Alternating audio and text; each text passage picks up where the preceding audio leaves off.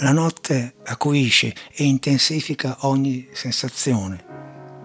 L'oscurità agita e risveglia l'immaginazione. Silenziosamente i sensi abbandonano le loro difese.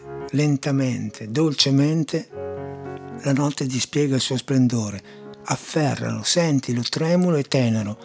Distogli il viso dalla luce sgargiante del giorno. Distogli i tuoi pensieri dalla luce fredda e insensibile e ascolta la musica della notte. Chiudi gli occhi e abbandonati ai tuoi sogni più oscuri. Purifica i tuoi pensieri dalla vita che conoscevi prima. Chiudi gli occhi.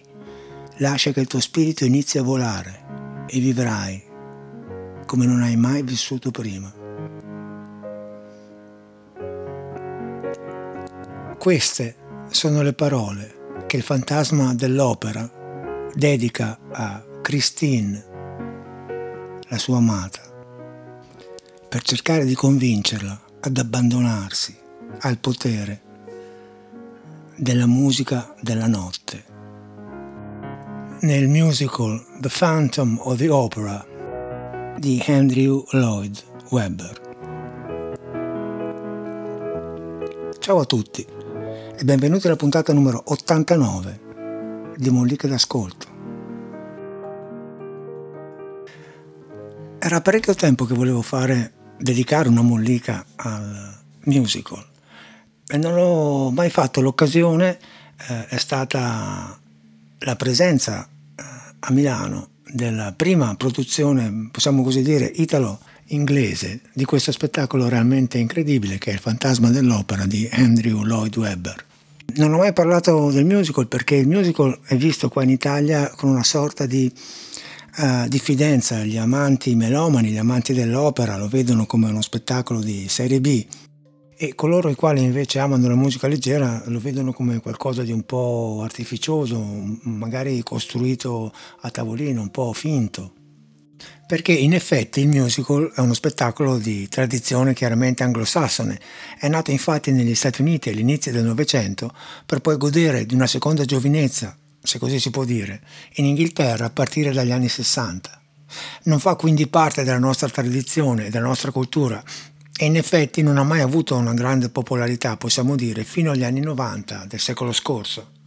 Ecco, soprattutto agli inizi i musical dovevano avere delle trame eh, abbastanza leggere, che dovevano essere già conosciute eh, al grande pubblico, perché l'importante, e anche dovevano avere eh, quello che si dice un happy ending, perché l'importante per chi investiva dei soldi per i produttori, essendo il musical uno spettacolo oh, prodotto da privati, era quello di rientrare chiaramente delle spese sostenute per l'allestimento dello spettacolo stesso e questo poteva accadere solamente richiamando il maggior numero di persone con trame appunto conosciute con uno spettacolo uh, a lieto fine.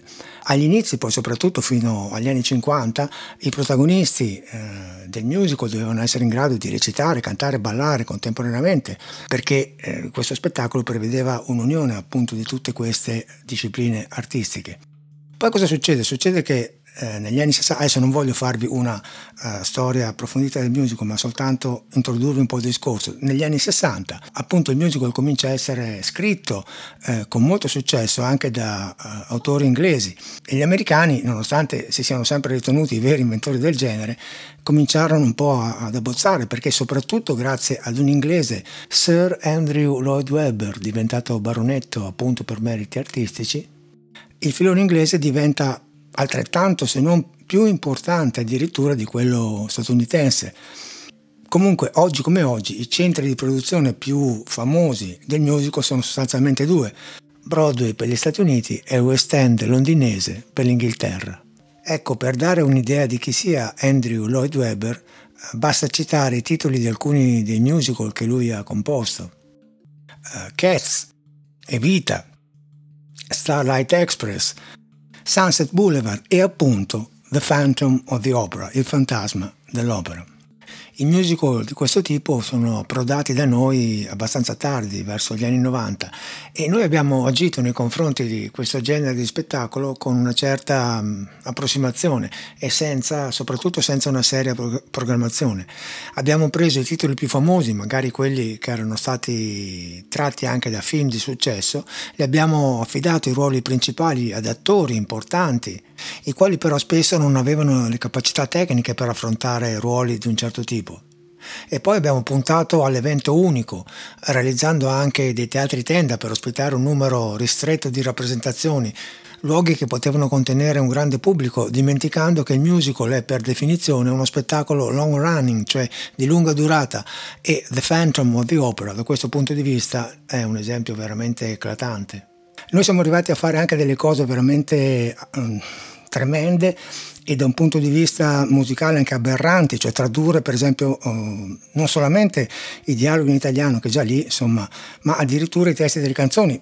È stata fatta la traduzione in italiano anche dei testi di Jesus Christ Superstar, che voglio dire, uh, chiunque insomma, conosce la, la storia, eh, che, come va a finire ovviamente, e, e conosce anche lo sviluppo della trama, i personaggi, e tradurre in italiano i testi delle canzoni è stata un'operazione veramente poco uh, edificante, ma dall'idea della mm, superficialità con cui uh, uh, le produzioni italiane si sono negli anni 90 avvicinate a questo tipo di eh, spettacolo.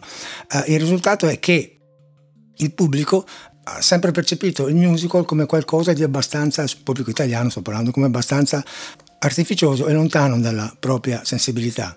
Cioè in pratica noi abbiamo fatto il contrario di quello che per esempio hanno fatto gli americani quando all'inizio del Novecento hanno cercato di portare l'opera, spettacolo tipic- tipicamente europeo e soprattutto italiano, negli Stati Uniti. Loro sono venuti in Europa, hanno preso i migliori direttori d'orchestra, i migliori cantanti e li hanno portati negli Stati Uniti e hanno cercato di creare un movimento, una scuola, tanto è vero che se voi adesso andate per esempio a New York, al Metropolitan, a, a vedere un'opera, ci sono delle produzioni che non hanno assolutamente nulla da invidiare, anzi a volte sono anche superiori alle produzioni europee, alle produzioni italiane.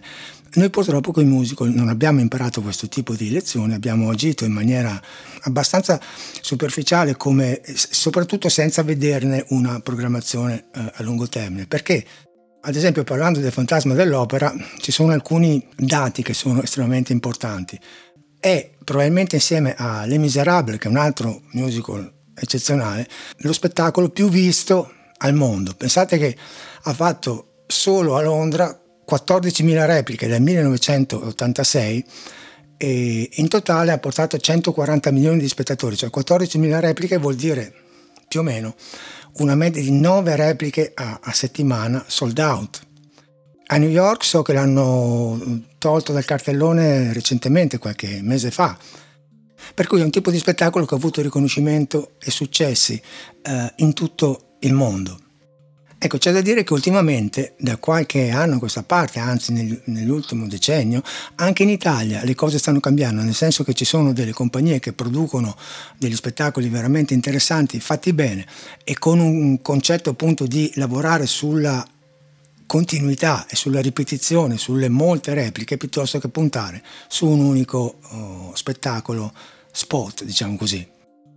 Per dire appunto la produzione del Fantasma dell'Opera che sta uh, girando in Italia, soprattutto a Milano in questi giorni, è una produzione italo-inglese e con uh, tutto il, lo svolgimento, il libretto sarà tutto in inglese, ci sarà un'orchestra dal vivo ed è uno spettacolo che è stato rodato a Trieste eh, quest'estate prima di cominciare il suo viaggio oh, da prima nelle città italiane e poi in giro un po' per il mondo, anche perché è una produzione leggermente diversa da quella classica del, del Fantasma dell'Opera, che è quello più conosciuto, insomma quello visto da, da tutti questi 140 milioni di spettatori. Ecco, io non voglio parlarvi della, di questa produzione, di questo spettacolo, che eh, è comunque estremamente importante eh, perché è una produzione seria e italiana con un bel allestimento, poi ci sono delle cose mh, più positive, alcune meno positive, ma è, è importante che, sia, che, ci sia un tipo di, di, di lavoro così approfondito così strutturato su un genere che eh, ha bisogno, secondo me, di essere un po' oh, rilanciato in senso qualitativo, perché eh, i musical fatti in un certo modo sono degli spettacoli veramente eh, eccezionali. io ho parlato del Fantasma dell'Opera e delle Miserabili, che sono due spettacoli che non hanno niente, secondo me, da invidiare a molte delle, delle opere, per esempio, che, che, sono famose, che sono molto più, più conosciute.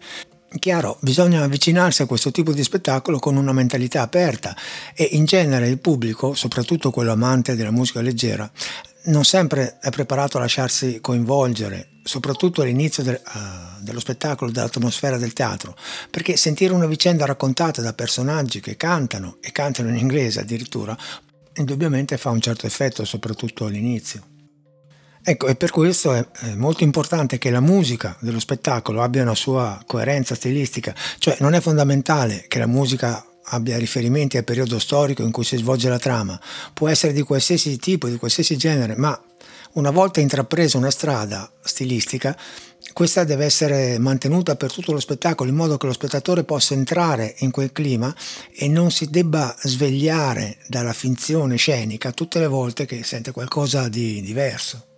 E in questo senso Andrew Lloyd Webber è veramente un mago, nel senso che tutti i suoi musical hanno delle caratteristiche diverse, chiaramente uno dall'altro, le caratteristiche musicali, ma sono molto coerenti tra di loro. E la caratteristica principale del Fantasma dell'Opera è che probabilmente è forse il musical più operistico, nel senso che sfrutta tantissimo tutte quelle che sono le caratteristiche dinamiche dell'opera. Ci sono dei sentimenti molto forti, che sono eh, degli amori contrastati, amori non corrisposti, ehm, c'è la morte, ci sono i protagonisti, ci sono gli antagonisti, c'è una storia d'amore che è al contempo romantica e drammatica, c'è del mistero, c'è della suspense e soprattutto da un punto di vista musicale è una commistione tra diciamo, musica leggera, rock e musica uh, operistica.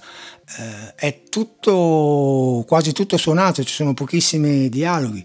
E dicevo musica operistica perché ci sono molti degli stilemi tipici dell'opera, cioè ci sono i leitmotiv ricorrenti, eh, sin dall'ouverture, dalla quale si capisce quale sarà il clima complessivo dello spettacolo. Ci sono delle arie che hanno de- de- degli andamenti melodici eh, molto operistici, altre sono un po' più pop e, e, poi ci sono contaminazioni rock, nel senso che l'orchestra è sia un'orchestra classica che un'orchestra anche che utilizza strumentazione uh, moderna elettronica, cioè ci sono uh, archi, fiati, ma anche tastiere e sintetizzatori. E, ed è e soprattutto è estremamente, diciamo così, operistico come intenzione per quello che riguarda le voci, l'utilizzo della voce e la tecnica richiesta ai cantanti. Perché? Perché eh, la trama del Fantasma dell'Opera, che è una trama che eh, Andrew Webber e il, il paroliere Charles Hart hanno adattato da un romanzo di Gaston Leroux, eh, scritto nel 1909 che si intitola uh, Il fantasma dell'opera, è appunto um, un esempio classico di teatro nel teatro, cioè si parla um, durante lo spettacolo dell'allestimento da parte di una compagnia proprio di un'opera, per cui la protagonista di questo spettacolo operistico è una soprano lirico e cosiddetta prima donna, alla quale poi verrà dedicato anche un, un brano durante, eh, durante, il musical. Eh, ma anche tutti gli altri eh, protagonisti, soprattutto i tre protagonisti principali che sono il fantasma dell'opera e poi Christine e, e Raoul che da prima l'innamorato poi diventa il fidanzato di Christine Uh, hanno delle vocalità uh, con delle uh, tessiture con, delle, con, dei salti di registro e con delle tecniche che sono veramente operistiche. E questo rende l'esecuzione di questo musical molto complessa e diciamo così non alla portata dei tipici cantanti uh, di musica leggera e questo poi lo vedremo quando parleremo più uh, nel dettaglio dei singoli uh, brani. Ma prima di entrare nel vivo della faccenda volevo dirvi che tutto ciò di cui parlerò fa riferimento all'edizione teatrale, quella che ha debuttato nel 1986 e non al film del 2004 di Joel Schumacher, che è una grande produzione da un punto di vista cinematografico ma musicalmente eh, abbastanza carente. E quindi partiamo dall'overture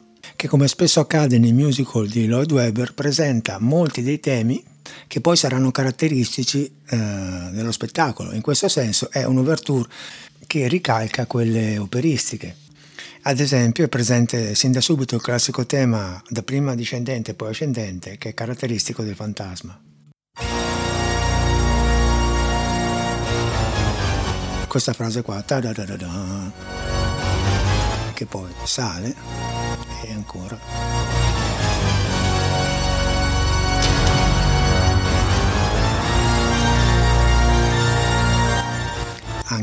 l'organo dà un'ambientazione veramente gotica e già abbastanza inquietante.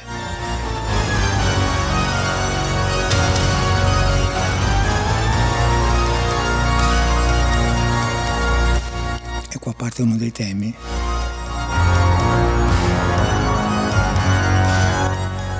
sentite questo abbinamento tra la sonorità d'organo e, e una tastiera, questa commistione antico-moderno.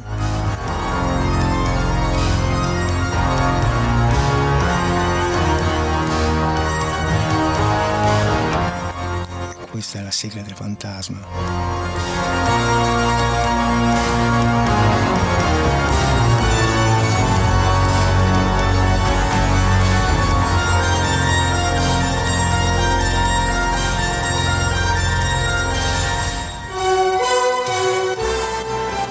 Qua parte l'orchestra a eseguire praticamente il tema che avete sentito fino adesso.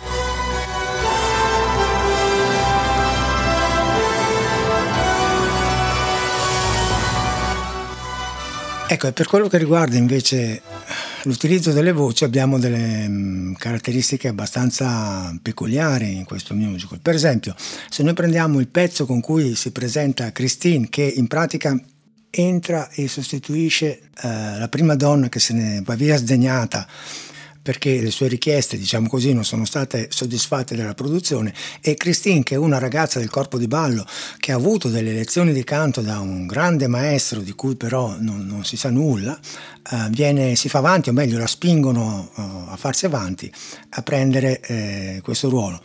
Eh, il brano in realtà ha alcune caratteristiche eh, peculiari che sono intanto una grande estensione vocale, poi il, i continui salti dall'acuto al grave che saranno una caratteristica anche di, dei brani degli altri protagonisti, come vedremo, e poi anche la presenza di melodie che risultano abbastanza orecchiabili ma che non sono assolutamente facili da cantare e che vi farò notare man mano che si presenteranno.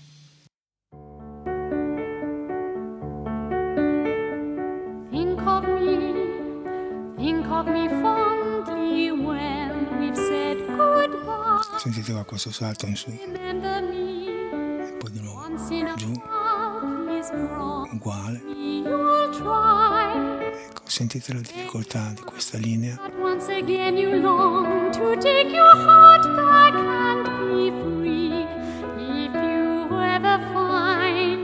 E qua cambia il tempo.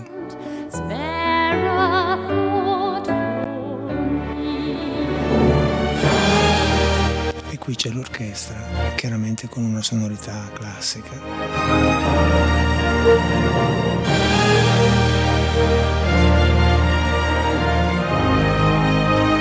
Archi e fiati. Di nuovo la melodia che si inerpica.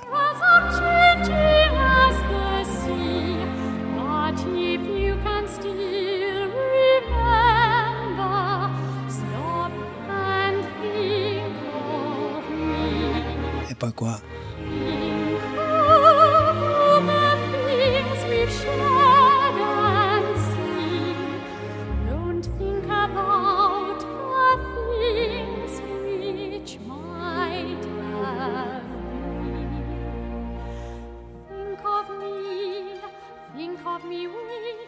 Ecco, alcune di queste caratteristiche eh, le troviamo, come ho detto prima, anche nelle arie sarebbero canzoni ma assomigliano molto a delle arie operistiche degli altri protagonisti e, eh, e, ci sono anche in quello che è probabilmente il pezzo clou, forse il pezzo più uh, famoso che è The Music of the Night uh, del quale vi ho letto all'inizio parte del testo. Il testo è veramente bellissimo, nel senso che tra l'altro uh, il fantasma mh, mm, parlando con Christine, cercando di Christine è come in trance in, questo, in questa scena, eh, cercando così di convincerla ad abbandonarsi appunto al potere della musica della notte. Il fantasma parla anche uh, un inglese molto forbito, ci sono dei vocaboli ormai desueti nell'inglese uh, corrente.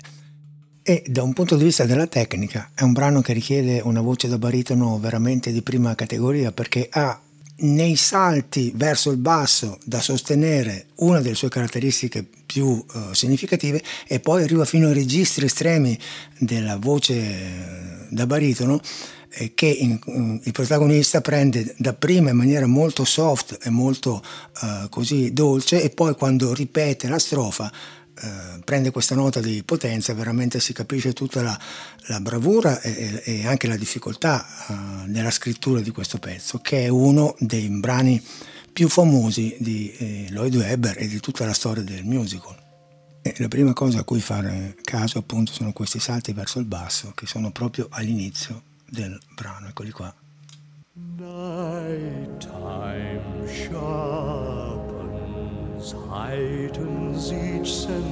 questa in pratica è l'introduzione. Darkness stirs and wakes imagination.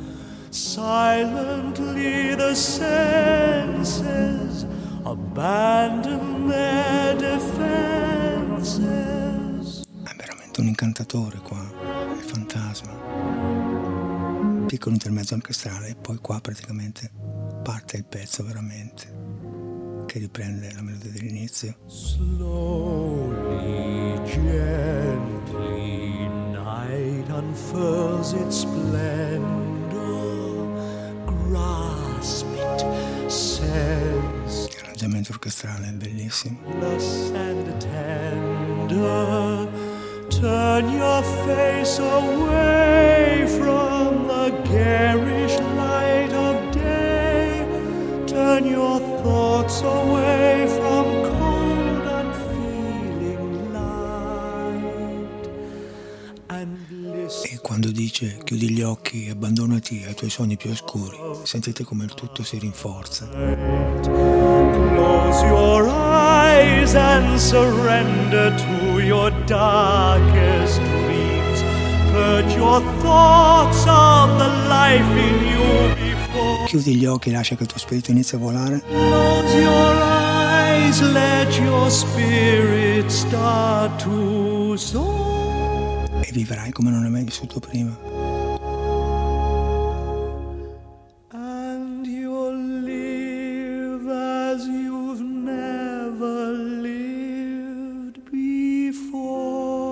E questo è un colore vocale richiesto al protagonista. Vi faccio sentire nello stesso brano la ripetizione della seconda strofa, chiamiamola così, in cui cambia completamente l'impatto e il tipo di vocalità che viene adoperata.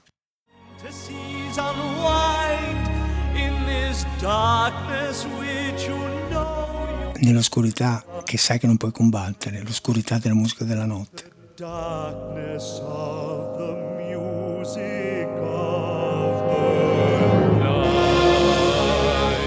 Lascia che la tua mente cominci un viaggio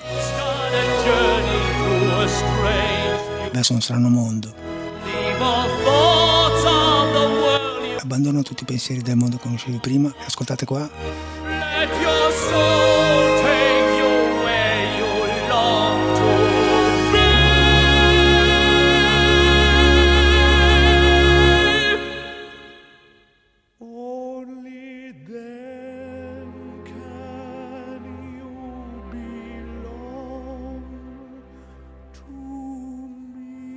Ed è estremamente evidente la differenza di intenzione eh, nel modo di cantare nella prima strofa uh, Close your eyes, let your spirit start to soar, cioè chiudi gli occhi, lascia che il tuo spirito cominci a volare.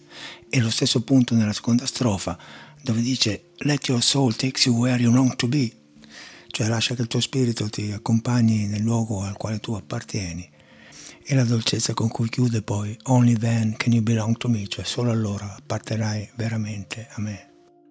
Ecco, una cosa che non ho detto prima, ma che è importante sottolineare, è che nei musical, quelli veri, l'azione viene portata avanti anche quando c'è la musica, cioè non è che questi fanno delle cose, poi entrano le canzoni, si ferma tutto, ma eh, la musica è dall'inizio alla fine e anche nelle canzoni si svolgono delle azioni. Io adesso ho fatto ascoltare eh, due canzoni melodiche, ma ci sono dei, dei brani in cui la vicenda proprio si dipana in maniera molto chiara.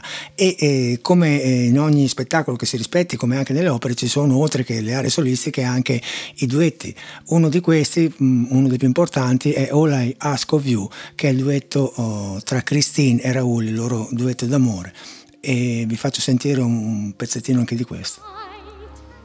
Anche qua nella parte di Raul ci sono questi salti verso il grave che richiedono una grossissima tecnica. Questo è il primo. Eccolo qua.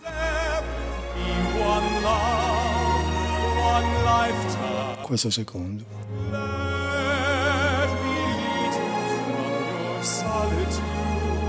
Qua riprende.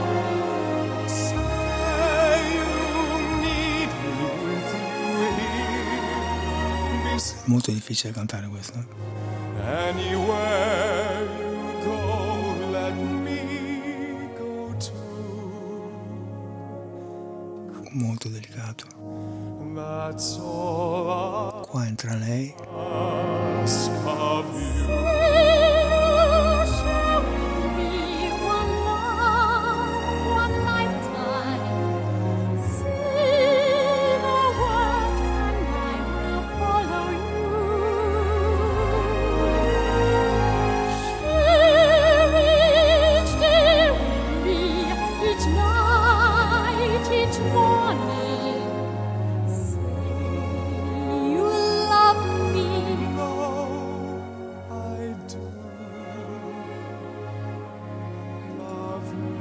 Per evitare l'effetto un po' zuccheroso che una melodia del genere potrebbe portare, anche con questa esplosione orchestrale, sentite come viene conclusa questa parte, con le due voci che si inerpicano verso l'acuto.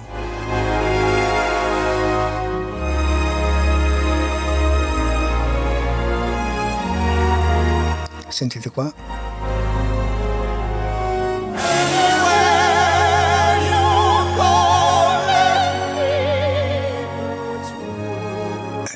Veramente difficile l'effetto.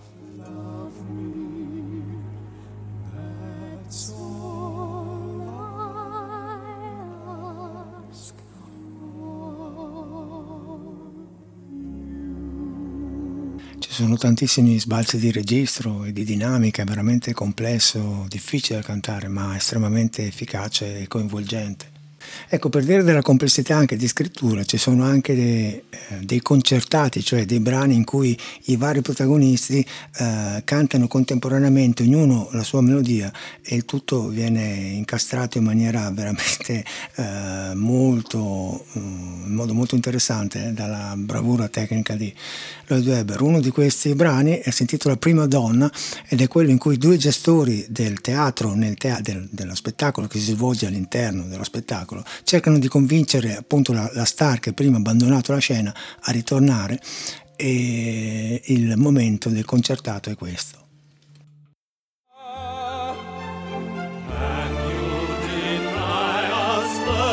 Qua ci sono le due voci insieme.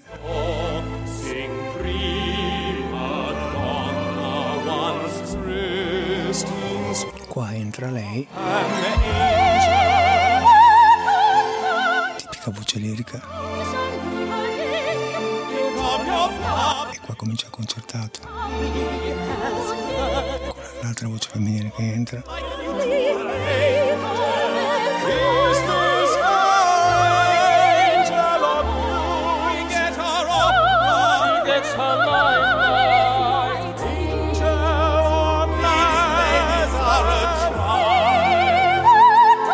Ognuno segue la sua melodia.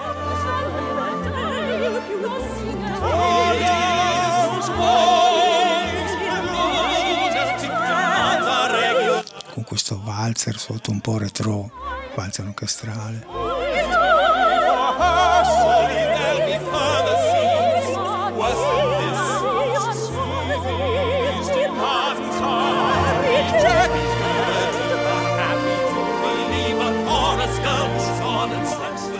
scrittura veramente notevolissima, musicale.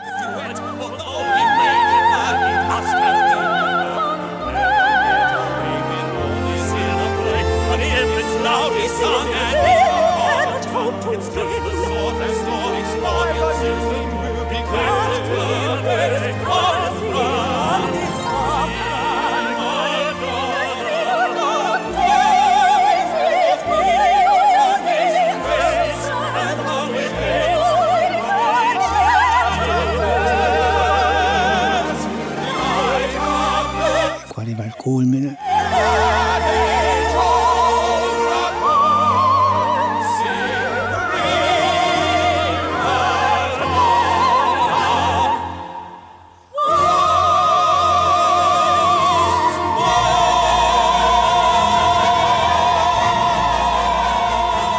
questo non solo è un esercizio di stile, di capacità tecnica, di scrittura e di esecuzione, ma è anche ovviamente molto efficace da un punto di vista narrativo ed emotivo.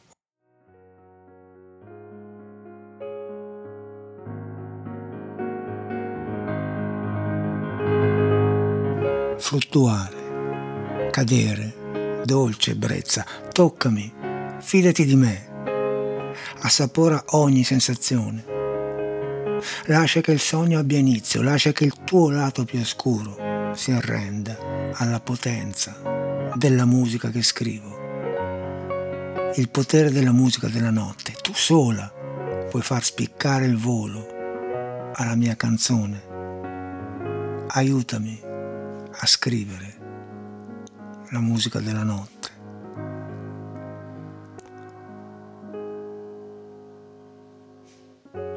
Detto questo,